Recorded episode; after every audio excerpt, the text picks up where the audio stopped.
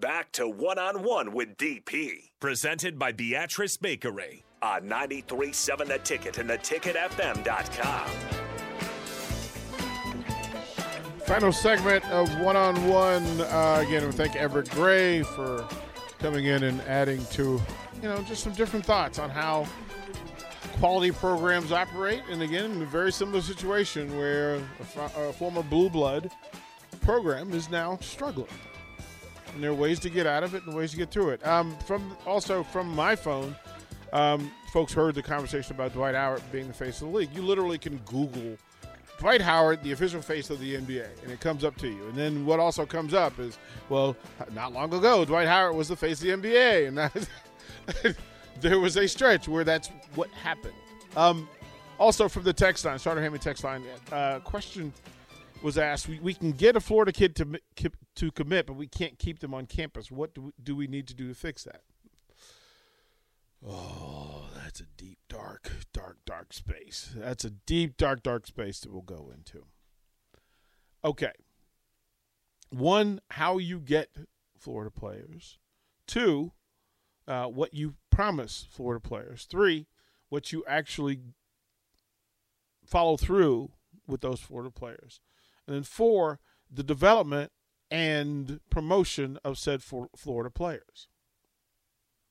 And if you can't do those things, and that's a Florida thing, that's a Texas thing, that's a California thing, I might even throw Chicago into that. And if you'll notice the difference between basketball being able to recruit a, a, a Chicago hub versus football being able to re- recruit a Chicago hub.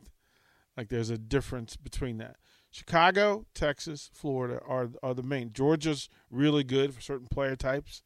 Um, a lot of productive quarterbacks coming out of those spaces, skill position guys, big guys. You go to the Midwest and get your space. You can also um, get your get your claws into the um, Polynesian coaching community because there's a lot of guys on both sides of the ball who could fit into what you do um, if you commit to them and their families that you're going to take care of them when they get here.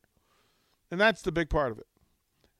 It's one thing to get somebody here it's another thing to get them to stay and be happy here. But that comes across. You have to be a, person of your word in how you deal with people. Give them what they want. Now, you know, a lot of people don't want to compete, but that's okay.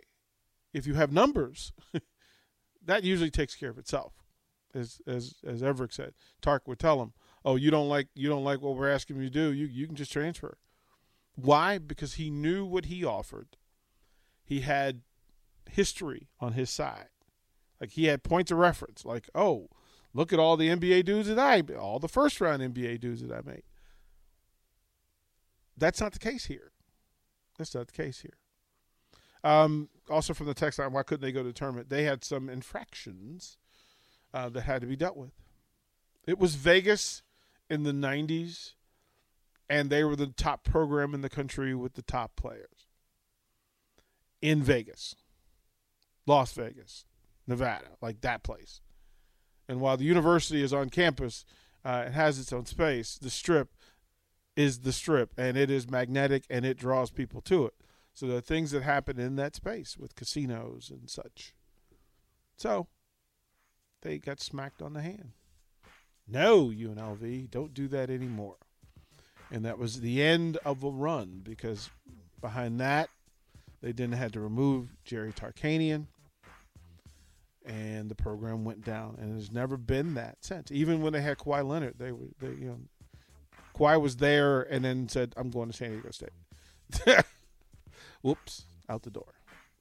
So, a lot to that. Top of the hour. I'm going to be here uh, until five o'clock.